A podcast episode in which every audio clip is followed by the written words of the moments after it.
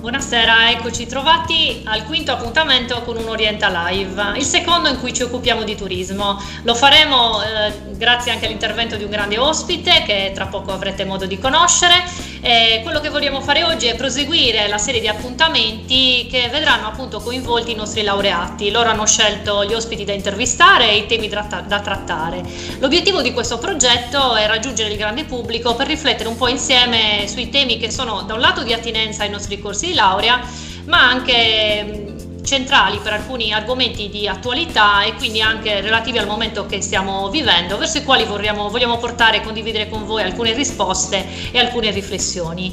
Vi invito a proposito di turismo anche a curiosare sul nostro canale YouTube dove oltre a tutte le dirette che trovate in archivio troverete anche un Orienta Special, una playlist che racchiude una serie di mini documentari dove troverete appunto già disponibile il video dedicato alla nostra sede e ai servizi universitari, ma dalla settimana prossima anche quello dedicato appunto al corso di laurea in economia e gestione dei servizi turistici.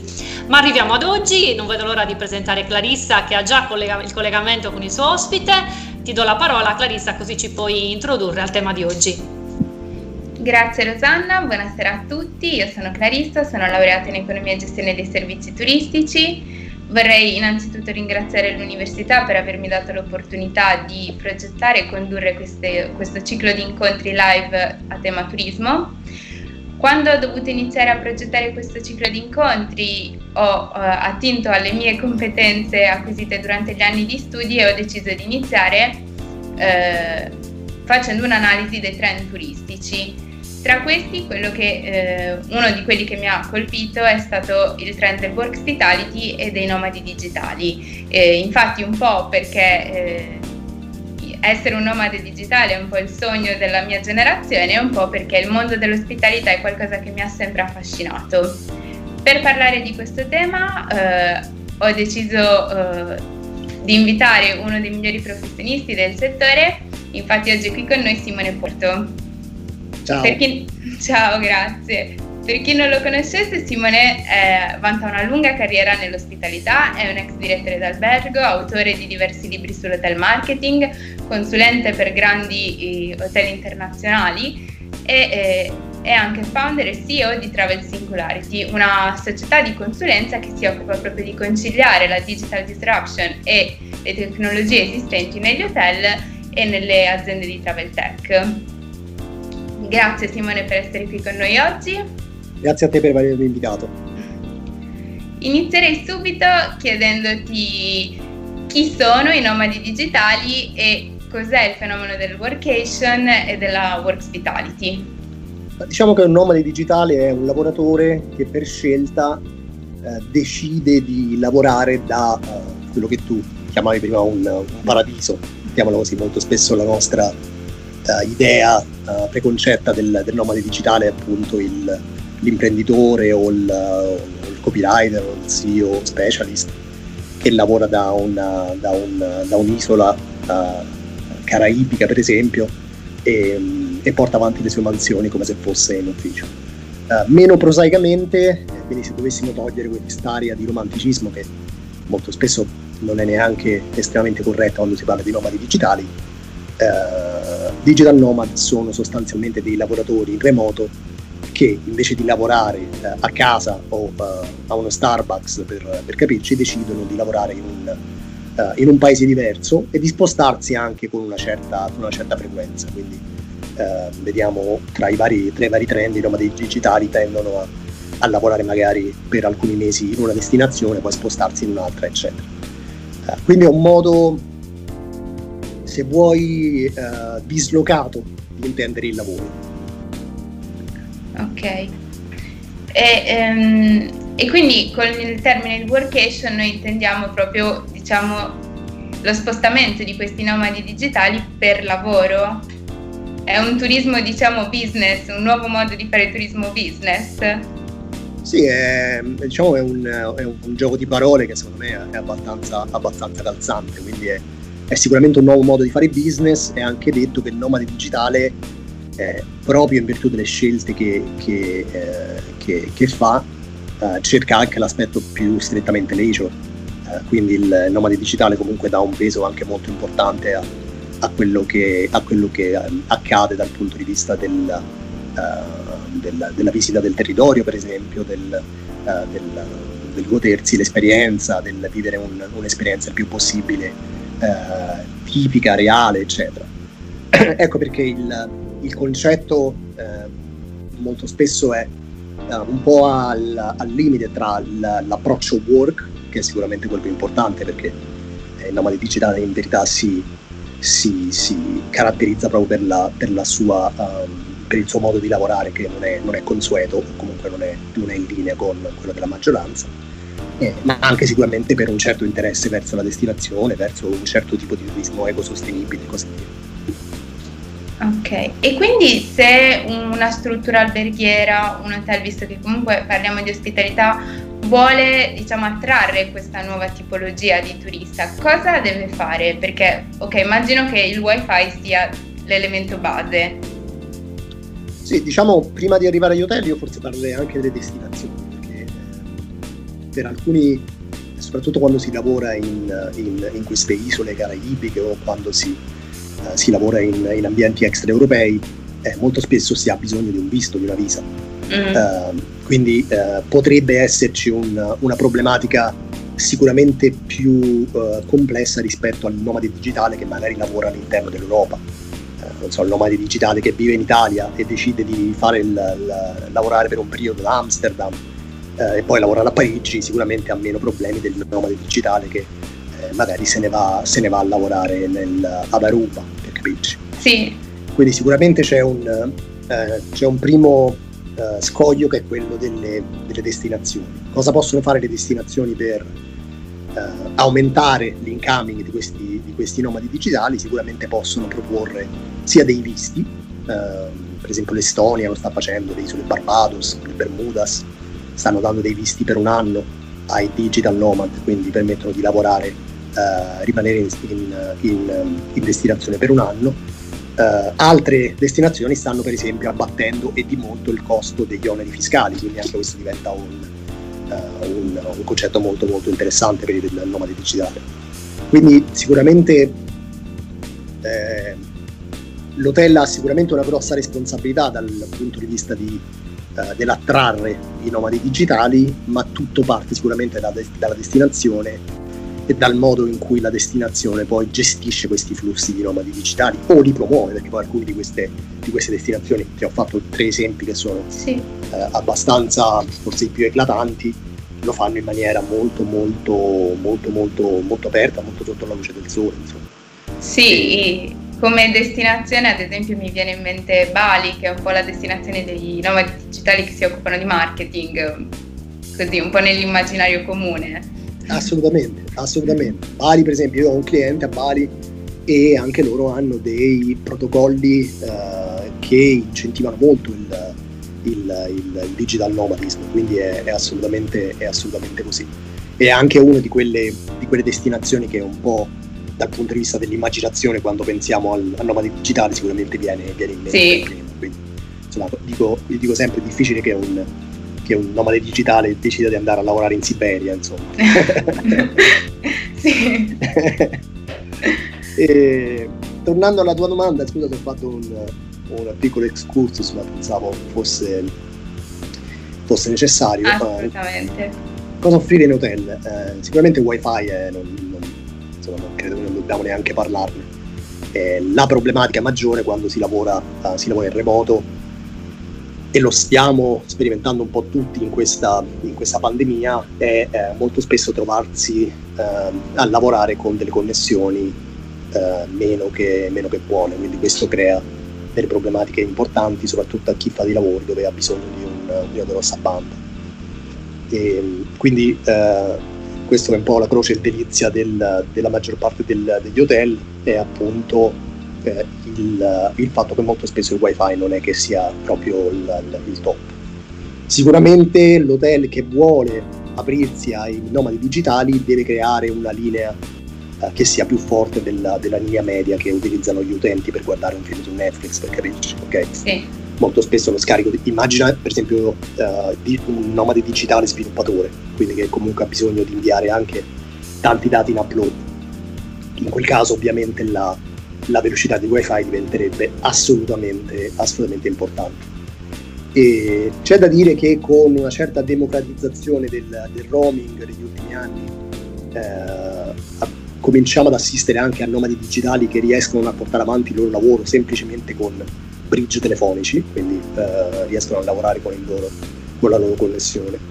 E, ma da sé che un hotel sicuramente deve offrire un wifi, eh, ti direi un wifi dedicato ai nomadi digitali, quindi una linea wifi oltre alla linea wifi no. per, per, gli ospiti generici, ok? Che significa magari una rete wifi protetta da password, una rete wifi con una connessione più, più importante, una, una, rete wifi che viene soltanto utilizzata da queste, da queste persone. Quindi questo è sicuramente il, lo, step, lo, step, principale, anche perché comunque il digital nomad è un, un lavoratore che lavora online, sì. un, un, un, muratore ovviamente non può fare, non può fare il nomade digitale. E, ci sono sicuramente altre feature interessanti che un hotel può, uh, può, può offrire, uh, per esempio non so se hai sentito Booking ultimamente ha lanciato eh, oltre alle tariffe per, per, notte, anche delle tariffe con pacchetti settimanali, mensili eh, o addirittura annuali. Okay? E questo potrebbe essere particolarmente interessante perché anche se in parte cozza con l'idea eh, strettamente letterale che abbiamo del, del nomade digitale, eh, però capita molto spesso che il nomade digitale in verità diventi, diventi stanziale per un, per un piccolo mm. periodo di tempo. Quindi magari sì. abbiamo un, un nomade digitale che decide di rimanere un anno e mezzo a Bali, insomma non, non è il posto peggiore da cui lavorare. Sì, a tal proposito ho sentito, ho letto che anche le Maldive in questo periodo stava pre- mh, mm, dando un po' una specie di all you can stay, sì. poi ripreso dal all you can eat dei ristoranti. E eh, appunto sì, ma anche tariffe comunque basse, giusto? Tariffe tipo orarie, penso che vadano... Assolutamente, ci sono i due la, la cosa interessante del, del trend del, del, del, digital nomadism è appunto che eh, mette insieme, fa convivere quasi dei paradossi, eh, perché c'è il digital nomad che ha bisogno del, della tariffa piuttosto lunga, quindi eh, quello che ha bisogno di rimanere per esempio ad Amsterdam per sei mesi. Ok, per quel cliente ovviamente, per quel, quel nomade, eh, il, l'approccio migliore sarebbe avere una tariffa, una tariffa mensile. Okay?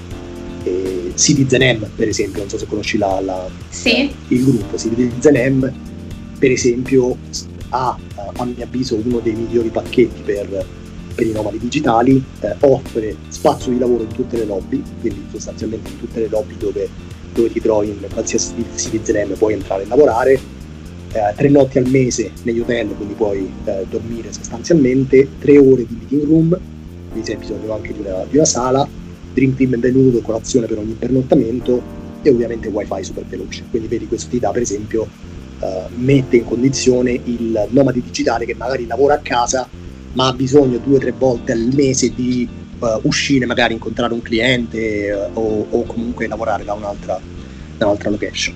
E quindi anche in questo caso potrebbe essere, potrebbe essere particolarmente interessante andare ad offrire, oltre a delle tariffe molto lunghe, delle tariffe molto corte, quindi tariffe day use eh, o addirittura tariffe orarie.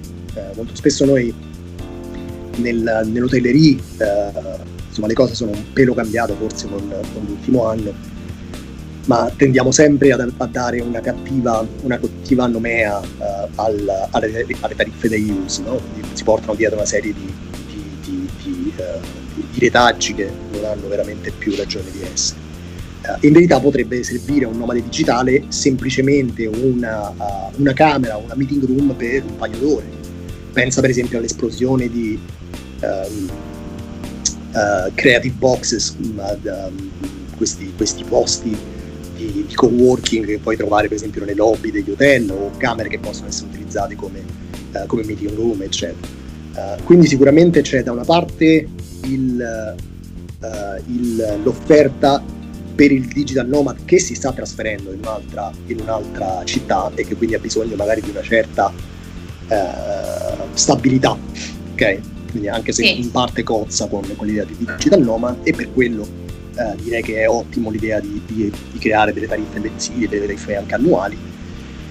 C'è poi invece il, uh, l'hotel che potrebbe avere un, un vantaggio, soprattutto magari dai, dai, locali, creando delle tariffe, delle tariffe orarie addirittura, quindi non neanche tariffe giornaliere, ma delle tariffe orarie, quindi potrebbe essere uh, estremamente interessante. E soprattutto in questo momento dove ci siamo resi conto dopo il 2020 che eh, il, valore, il, valore, di spesa del, dell'ospite è veramente importante, quindi il, il valore medio del, della spesa che abbiamo in ospite, avendo poco volume in questo momento stiamo cercando di massimizzare il revenue ancillare che arriva da, da tutti gli altri, eh, da tutti gli altri eh, sorsi di, di, revenue possibili, ovviamente offrire la maggior, uh, la maggior uh, flessibilità permette appunto di, di, di avere un, un, impatto interessante su, sui digital nomad. Ci sono poi anche altre altri uh, aspetti che sono un po' meno, uh, un po meno uh, alla ribalta se vuoi, perché ti ripeto, la nostra idea fallace, completamente fittizia del, del, digital nomad è qualcuno che lavora tutto il giorno dalla spiaggia, quando in verità non è, non è detto sì. che, sia, che, sia, necessariamente così. E, gli hotel dovrebbero anche offrire una serie di, di, di feature in, in, in room che permettono di, eh, che permettono di mettere il digital nomad nella condizione di lavorare esattamente come se si trovasse in un, in un ufficio. Quindi penso per esempio a una scrivania, eh, penso a una sedia ergonomica, eh, penso a un, a un coffee machine, eh, magari con un piccolo refill di, di, uh, di food per, per, per, gli utenti, eccetera. Quindi vedi ci sono davvero tante tanti approcci diversi con i quali l'albergo può migliorare l'esperienza del nomade digitale, sia dal prezzo, come dicevi tu, è sicuramente uno del, degli elementi più, più importanti, eh, fino ad arrivare, fino ad arrivare al, all'offerta che diamo in, in, in struttura. Va da sé poi che eh, alcune strutture hanno un vantaggio, una delle cose che abbiamo visto in questo 2020 è per esempio che tutto l'extra alberghiero per, uh, per, il digital nomad ha uh, sicuramente avuto un, uh, un, un, un, impatto maggiore, quindi sono probabilmente più ricercate dai nomadi digitali soluzioni extra alberghiere rispetto a soluzioni alberghiere. E questo molto spesso perché il costo è comunque, è comunque minore, molto spesso anche perché in, in un appartamento di solito si trova anche uno spazio cucina, quindi eh, non si è legati a dinamiche di ristorante per, per hotel e così via. E, e, quindi diciamo questo rende forse da parte di chi come me lavora soprattutto con l'alberghiero e meno con l'extra alberghiero, rende sicuramente un po' più complesso il, uh, l'apertura a questi tipi di mercati. Ah, infatti a proposito proprio di questo, quindi tra investimenti e anche questa preferenza dei, dei nomadi digitali, per un hotel ha senso basare diciamo, il loro core business, il business principale su questa tipologia di turisti o eh, è comunque necessario considerarlo come, una, come, un ricavo aggiuntivo incrementale, non, diciamo, non focalizzarsi, ecco, non concentrarsi su, sui nomadi digitali?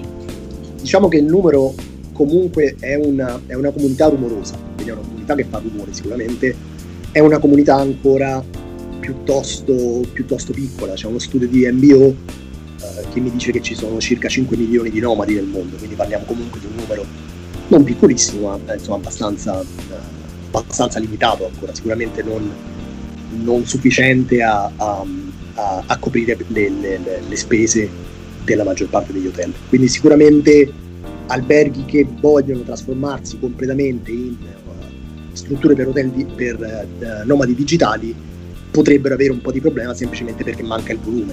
Okay? E va da sé che, eh, quello che quello che posso dirti anche per esperienza personale è che eh, nell'ultimo anno e mezzo eh, strutture che hanno integrato eh, servizi per i nomadi digitali, quindi magari andando a, a, recuperare una camera, recuperare due camere, creare delle camere apposite per, per i nomadi digitali oppure creando delle, del, delle, delle, workstation all'interno del, del, dell'hotel hanno avuto sicuramente un vantaggio.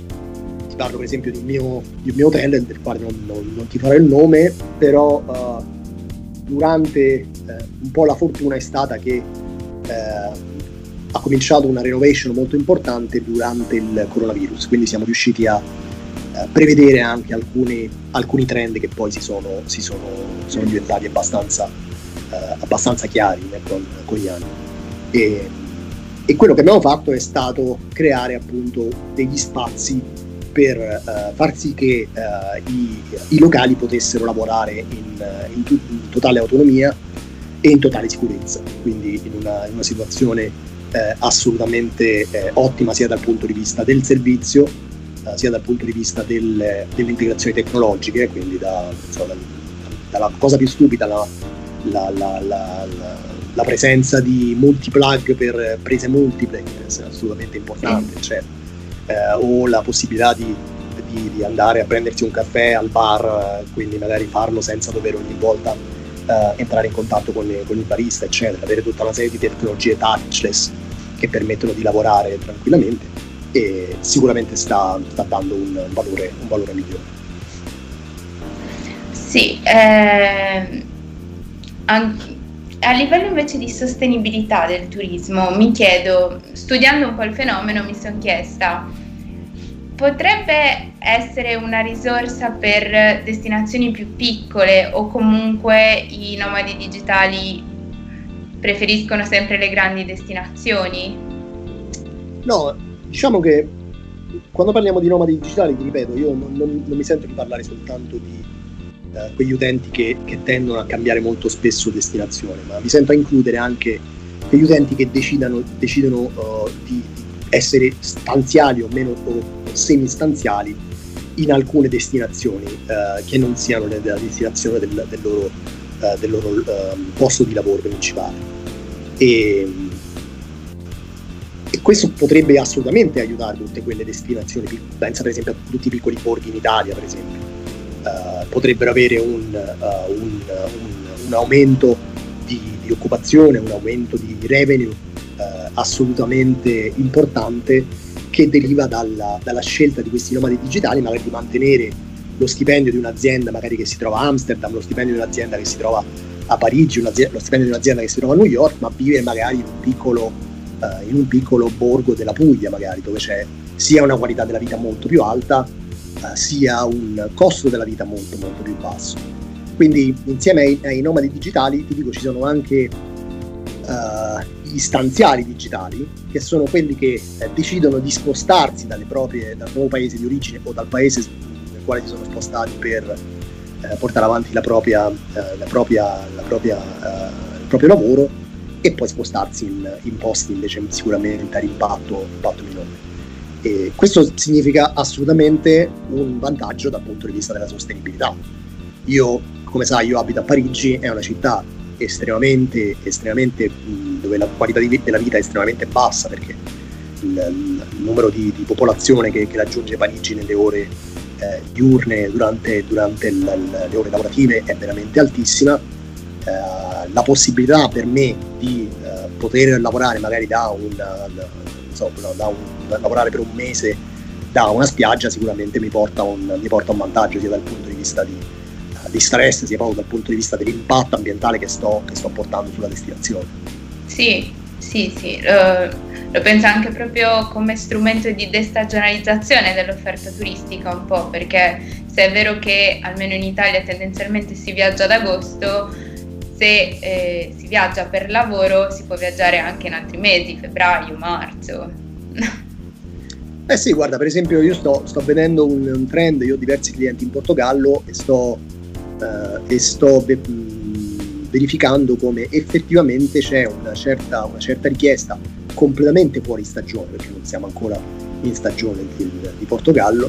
La maggior parte di questa richiesta è appunto data da se non necessariamente nomadi digitali, eh, lavoratori che vogliono scappare dalla grande città, magari per paura del coronavirus, che vogliono scappare dalla grande città per eh, migliorare la propria qualità di vita, seppure temporaneamente, e così via. Eh, quindi non so se, ti ripeto, il problema è un po' sempre dovuto al fatto che il volume non è ancora altissimo, ok? Eh, sì. Anche perché comunque la scelta di essere un nomade digitale è anche una scelta piuttosto importante perché significa comunque rivedere alcune, alcune priorità, significa comunque eh, scegliere di vivere con meno, significa uh, avere un approccio più minimalista uh, alla, alla, vita, eccetera. Quindi non è detto poi che tutti siano, siano in grado di, di, portarlo avanti, insomma.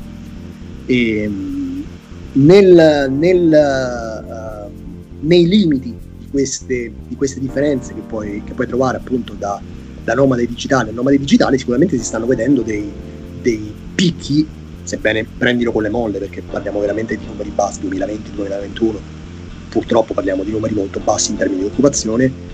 Eh, ma parliamo dei picchi soprattutto sull'extraberghiero uh, che sono dati appunto da questi lavoratori che decidono di spostarsi in un'altra destinazione. Sì, eh, come dicevi tu appunto eh, è un fenomeno che almeno per quello che ho capito studiando, è un fenomeno che si è sviluppato negli ultimi anni e poi con il coronavirus, con la diffusione del lavoro da remoto, è diventato sempre più importante, ma ancora i numeri sono piccoli. Secondo te è un trend che comunque continuerà a crescere o invece quando diciamo la, la pandemia sarà finita, quando magari molta gente tornerà in ufficio, è un trend che scomparirà? Diciamo che il trend esiste già da un bel po', se non sbaglio la prima menzione del, del, del termine digital nomad uh, risale al 97, quindi comunque parliamo di, parliamo di oltre, oltre 20 anni fa.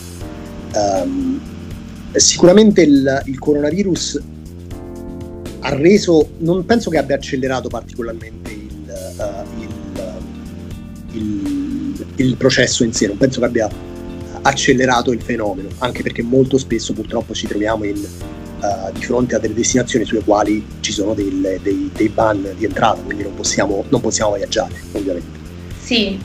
E, sicuramente quello che è cambiato è cambiata la percezione del lavoro da remoto. Quindi significa che, eh, non so, pensa a Twitter, Twitter mi sembra l'esempio più lampante che ha deciso di eh, far lavorare i propri, i propri, dipendenti in remoto senza, senza doverli far rientrare necessariamente in, in ufficio eh, quello che il coronavirus ha, ha, mostrato è sicuramente il fatto che eh, non, è, eh, non, è, veramente necessario avere un ufficio fisico dove, dove, le persone si incontrano tutti i giorni per mandare avanti la produttività. E questo soprattutto in Italia per noi è stato sempre una specie di miraggio, insomma. Te lo dico, eh, ti parlo per esempio, noi nel, nel travel siamo anche un po' più avanti se vuoi, no? Quindi comunque dal punto di vista del, dei, dei, trend siamo, eh, nonostante tutto, siamo, siamo, abbastanza avanguardistici. Però per esempio parlavo con un, eh, con un, mio, con un mio, caro amico, lui lavora nel, nel campo del, uh, delle, delle, biblioteche e loro per esempio hanno uh, fatto una scelta di, di uh, lasciare completamente i loro uffici, i loro uffici fisici e far lavorare tutti da remoto. E ti parlo di un'azienda estremamente conservativa, un'azienda che non avrebbe mai preso una mm. decisione del genere. Okay? E va da sé che insomma, non, non, non, ci, non, ci, lascia particolarmente, eh, particolarmente eh, basiti il fatto che Twitter decida di non far tornare al lavoro i propri dipendenti, insomma, parliamo di, una, di un'azienda digitale. Eh, quello che è particolarmente interessante è anche che piccole, piccole aziende, piccole società familiari appunto, eh, o che lavorano su certi eh, certi settori che non hanno niente a che fare con il travel si stanno adeguando. E quindi direi che quello che è cambiato con il coronavirus sicuramente è cambiato il fatto che il datore di lavoro oggi uh, ha meno remore a lasciare libero, tra parentesi, il proprio, il proprio lavoratore. Okay? È anche vero che poi ci sono, non è tutto oro quello che luccica, perché capita alle volte di eh, ho sentito più volte, insomma ho letto di diversi nomadi digitali che si sono visti eh, poi ehm, tranciare il, lo stipendio quando hanno deciso di lavorare per esempio da, da destinazioni dove il reddito pro capite è più basso, per esempio non so, ci sono magari eh, utenti, che, utenti che hanno, si sono trasferiti in, in Africa per esempio eh, e si sono visti poi riportare il, lo stipendio a dei, a dei, livelli più in linea con, con gli stipendi della, della, della nazione. Quindi comunque non è tutto oro quello che luccica uh, e c'è anche da dire che ci sono delle, delle, aziende che sono sicuramente in controcorrente. Una è Google, non so se hai letto proprio uh, un paio di settimane fa, se non sbaglio, uh, Google ha, ha, ha, invece detto che appena sarà rientrata l'emergenza tutti torneranno in ufficio. La mia perplessità è, eh, c'è un, c'è un, libro molto interessante che io consiglio sempre, uno, secondo me uno dei migliori libri di, di, di marketing e di, di management che, che, che possa, possa, essere letto, eh, si chiama uh, Creativity Incorporated uh, ed è un libro di Ed, di Ed Catmull che era l'ex CEO di Pixar. Okay? E la, la, alcune delle sue teorie eh, nascono dal fatto che, eh, per esempio, creando un luogo di lavoro dove eh, possono, eh, possono, crearsi delle, eh, degli incontri non necessariamente pianificati, eh, permettono anche di migliorare la creatività del gruppo. Una cosa che aveva fatto lui, per esempio, è molto interessante, aveva posizionato i bagni in un modo talmente particolare che molto spesso gli utenti dovevano muoversi da un'ala all'altra del proprio ufficio e questo permetteva di fare degli incontri che magari non avrebbero fatto in, in, in, in altro modo. E questo ha, ha creato poi delle, uh, delle, delle, delle, uh, delle, idee nuove, eccetera. No? Lo, lo, vedi anche tu, insomma, non so quanto te che non lavori in ufficio, però anche io quando lavoravo in ufficio insomma, capitava molto spesso che nascevano delle sinergie magari dalla pausa caffè piuttosto che dal, sì. eh, dal... quello lo perdi quello lo perdi quindi sicuramente non abbiamo ancora abbastanza dati per capire se questo sulla lunga distanza porterà poi un sicuramente porterà un, un miglioramento della forza lavoro ok eh, perché comunque non, avremo, non dovremo più stare un'ora e mezza sul, sul bus eh, sulla metropolitana per andare in, uh, in in azienda, eccetera. Sì, si recupera un po' di tempo libero.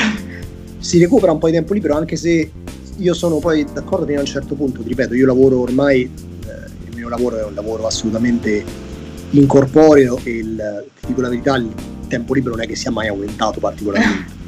e, ehm, quello che migliora è sicuramente la, la, un certo senso di libertà, quindi hai più libertà sul tuo tempo, puoi decidere quando lavorare e a che ritmo lavorare, questo sicuramente, sicuramente sì.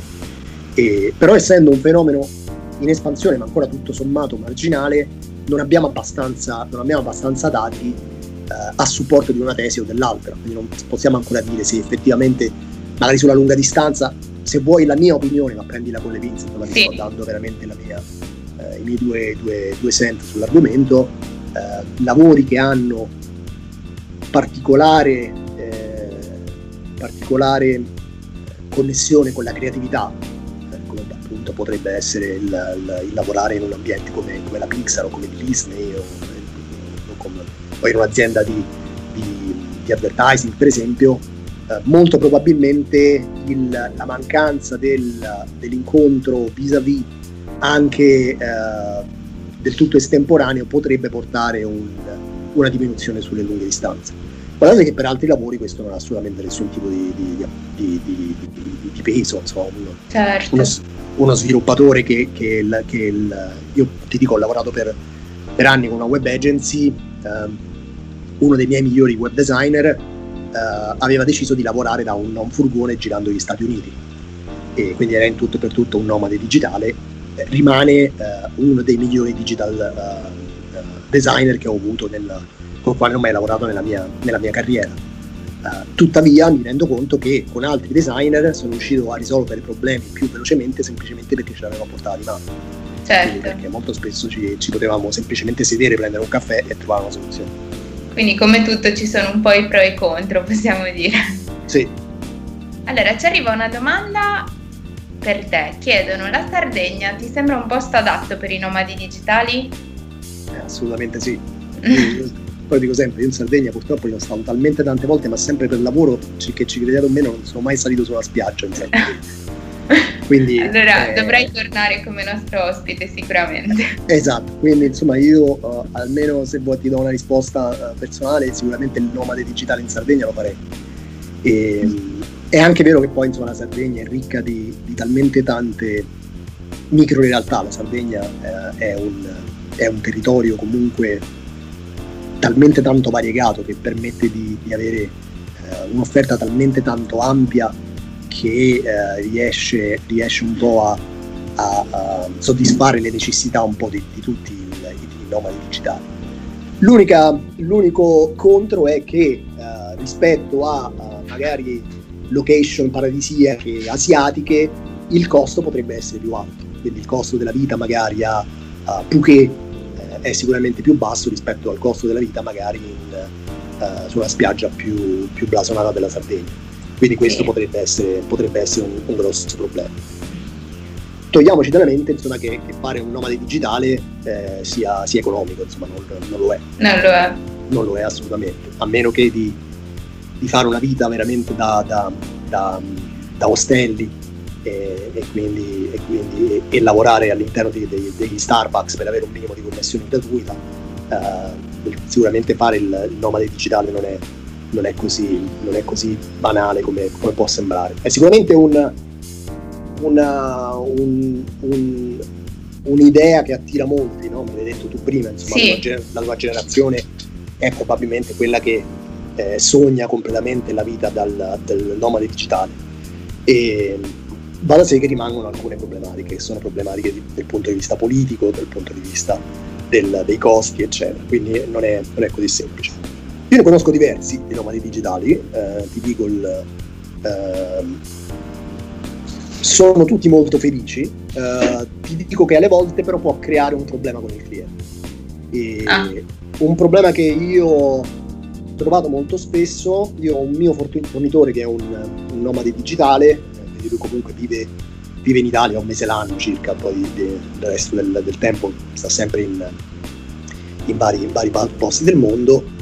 Uh, il problema che molto spesso uno non, non prende in considerazione, ma è un problema centrale del lavoro come nomade digitale, è quello dei funzionari. Uh, per esempio, se tu uh, per esempio, lavorassi soprattutto con il mercato europeo e ti trasferissi in Giappone, lavorare per te sarebbe molto complesso significherebbe comunque spostare completamente i tuoi, i tuoi orari. orari. Te lo dico anche sì. per, esperienza, per, esperienza, mia, io ho un, uh, ho un gruppo di, di uh, un piccolo gruppo di, di hotel uh, in Asia, le nostre call comunque sono call che facciamo alle 5 e mezza di mattina. E, e quindi insomma va bene quando la fai una volta a settimana, ma immagina che eh, magari se hai tutto il tuo core business in Europa probabilmente potrebbe essere più interessante, più fattibile rimanere in Europa anche per, per come nome digitale. Quindi vedi, ci sono una serie di, di variabili non del tutto banali che vanno prese in considerazione. Sì. Ci arriva un'altra domanda. Ci chiedono, visto che con il Covid sono consentiti spostamenti per motivi di lavoro, è corretto considerare ammissibili gli spostamenti da parte dei nomadi digitali? Beh no, direi proprio no, perché, perché comunque il, uh, il, motivo di lavoro significa la necessità improrogabile di essere fisicamente su, quel, su un, un, determinato posto in un determinato momento.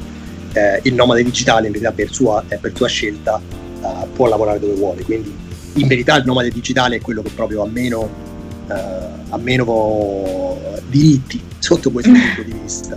Diciamo uno spostamento per turismo comunque diventa uno spostamento assolutamente per turismo, sì, quindi la parte, la parte, la parte workstation diventa la parte sicuramente più, più station, più work. Concludo con un'ultima domanda che ci è arrivata, ci chiedono i nomadi digitali sono appunto nomadi per definizione. Come si concilia questo carattere con il fatto di rispettare prenotazioni e opzioni di stanze e appartamenti, laddove i proprietari o gli albergatori avrebbero bisogno di certezze? Questa è una domanda da un milione di euro, soprattutto soprattutto adesso il, il, problema che abbiamo visto, io dico sempre, non, eh, il, mio, il, mio, lavoro è stato fortemente impattato dal, dal, dal Covid, ma penso uh, mai come quanto è stato impattato il lavoro dei revenue manager, eh, che si trovano di fronte alla, alla necessità di, eh, di, fare un minimo di chiarezza, di fare un minimo di planning sulle loro, sulle loro, uh, sui loro forecast e si trovano proprio nel, delle impossibilità di fare qualsiasi tipo, qualsiasi tipo di previsione. Okay? Quindi sicuramente il nomade digitale cerca, cerca la flessibilità, eh, un nomade digitale cerca uh, assolutamente la possibilità di prenotare senza, senza la parla, uh, non prenotare una non rimborsabile, eccetera.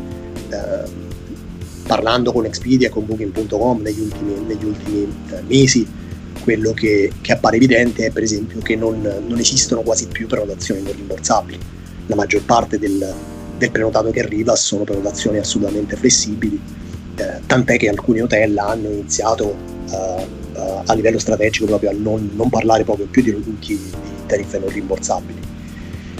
E quindi sicuramente eh, il nomade digitale può avere un impatto negativo su questo, su questo, trend, ma direi che non è assolutamente il solo. Uh, l'impatto è dato dal, dal, dall'impossibilità ad oggi di uh, riuscire a creare un, un forecast realistico uh, con, un, con, un, tempo di, di previsione abbastanza, abbastanza certo. Eh, io ti dico su Parigi, per esempio, ho una, ho una finestra di prenotazione che ormai sta sulle poche ore, eh, non è anche più di pochi giorni, quindi parto con hotel che partono la mattina occupazione 5% e poi magari chiudono al 20%, quindi questo crea poi una serie di, di problematiche piuttosto importanti. Non è una problematica che è data soltanto dal nomade digitale, è una problematica che è data proprio dal, dalla paura dell'utente oggi di prenotare qualcosa che poi non è sicuro al 100% di poter utilizzare. Sì, sicuramente questo clima di incertezza è un po', cioè, è un po tosto, immagino, per gli albergatori, eh, per la pianificazione, immagino. Assolutamente, considera il, te lo dico, non vorrei essere un revenue manager in, questo, in quest'ultimo anno e mezzo perché eh, tutte le valutazioni fatte su, su, dati storici comunque sono saltate completamente con, con, il, con il, coronavirus, quindi i dati che si, eh, che si analizzano oggi sono dei dati comunque che vengono da terze parti, dati esterni, eh, e così via, quindi diventa molto, molto complesso gestire, eh, gestire il, il, futuro, quindi farsi un'idea di quello che potrebbe essere effettivamente il futuro. E, e questo impatta anche e molto, soprattutto il piccolo hotel indipendente, che è la realtà eh, principale degli hotel italiani. La, la, media dell'albergo italiano è 30 camere a gestione familiare, e che si trova con una grossa difficoltà di cash flow dove magari si trovava prima con un 50% di donazioni non rimborsabili che gli permettevano di fare cash flow in periodi di bassa stagione in questo momento si trovano con assolutamente zero cash flow e con in più con la, la, um, la, paura che le prenotazioni che hanno in pick up uh, che, hanno, che, hanno, in pace possano, possano poi essere cancellate insomma ricordiamo tutti per esempio quello che ha fatto Booking e Expedia quando hanno cominciato a, a, a rimborsare le, le, prenotazioni cancellate. Quindi è, è sicuramente un, un, problema grave, ma non, non, lo, non, lo, non additerei i nomadi digitali, non c'entrano, non c'entrano nulla. Sì, sì. Uh, poi adesso che parlate di revenue manager, così, noi durante il corso di laurea facciamo un laboratorio proprio di revenue management col Consorzio 1 e anch'io quando ho iniziato un po' tutto, tutta questa situazione mi sono proprio chiesta come faranno per, perché comunque le analisi si basano, come dici tu, su dati, date storiche, eventi e in un clima così di incertezza è veramente difficile ottimizzare l'offerta, ottimizzare i ricavi. Sicuramente ci sarà un darwinismo eh, del tipo, io dico sempre che il coronavirus ha fatto sicuramente tanti, tanti danni e continuerà a farli, farne, ma ha anche creato le basi per un futuro diverso, uh, sia dal punto di vista marketing, uh, infrastrutturale e revenue. E uh, quello, che, eh, quello, che, appare evidente oggi quando si parla di revenue management è che il modo di fare, di fare RM con un approccio da, da file Excel per capirci è sicuramente, è sicuramente, un approccio assolutamente obsoleto, quindi non, non, ci permette di, non ci permette di, di, di fare delle previsioni corrette. Ehm, te lo dimostra anche il fatto che negli ultimi eh, 14-16 mesi c'è stata un, uh, un, una corsa all'RMS piuttosto, piuttosto, importante, quindi molti hotel hanno cominciato ad implementare dei sistemi di revenue management system che permettono di fare delle analisi non solamente partendo dal dato storico ma anche partendo da variabili terze come per esempio so, il costo del petrolio, la, la disponibilità dei, uh, dei, voli e così via. E sicuramente va rivista la disciplina, la disciplina va rivista da una disciplina che, che si era un po' piegata su se stessa e che quindi vedeva soltanto al dato storico come, come all'unica variabile possibile, sicuramente adesso bisogna cominciare a pensare anche ad altre, ad altre variabili. Sì, sì, al, diciamo che saranno necessarie comunque sempre delle innovazioni, altre competenze. Assolutamente sì, assolutamente sì. Ti ripeto, nel revenue management, eh, io lo dico sempre quando eh, la maggior parte dei revenue manager non sono contentissimi quando lo dico, ma penso che il modo di fare revenue eh, che, abbiamo, che, abbiamo, utilizzato negli ultimi dieci anni comunque non sopravviverà nei prossimi cinque. e, ed ecco perché il, lo vedi anche dal fatto che la maggior parte degli studi di consulenza revenue hanno cominciato per esempio a implementare dei sistemi di, di revenue management system, hanno cominciato a creare dei software, eh, proprio perché si rendono conto che senza un apporto tecnologico la semplice analisi da Excel, da file Excel sul dato storico non ha assolutamente nessun tipo di valore. Ti ringrazio, uh, Simone, noi siamo arrivati alla fine, io resterei a chiacchierare per altre due ore. allora adesso ti saluto e lascio la parola a Rosanna per i saluti finali. Grazie, grazie. ancora tanto. Ciao, grazie. Ti ringrazio anche io Simone, è sempre un piacere ascoltarti. Grazie a te. Eh sì, davvero, eh, a nome anche di tutto lo staff del Consorzio 1, averti a Parigi, averti qua per noi è come se il tempo non fosse passato. E quindi questa collaborazione che si rinnova ci piace un sacco e forse ti contatteremo ancora, insomma, non, non, è, non finisce qui, quindi se ti va anche di seguirci ti dico che troverai di nuovo Clarissa a parlare di ecoturismo, la prossima volta che sarà connessa sarà il 29 aprile, per cui se ti fa piacere eh, seguici anche tu in diretta, mentre l'appuntamento per tutti gli altri eh, è per il prossimo giovedì dove incontreremo Alessia che invece ci parlerà di biorisanamento. Torniamo al tema delle biotecnologie. Ringrazio tutti per averci seguito, scusateci per qualche problema tecnico, ma il bello della diretta è anche questo. Un saluto a tutti e alla prossima appuntamento giovedì. Ciao Simone!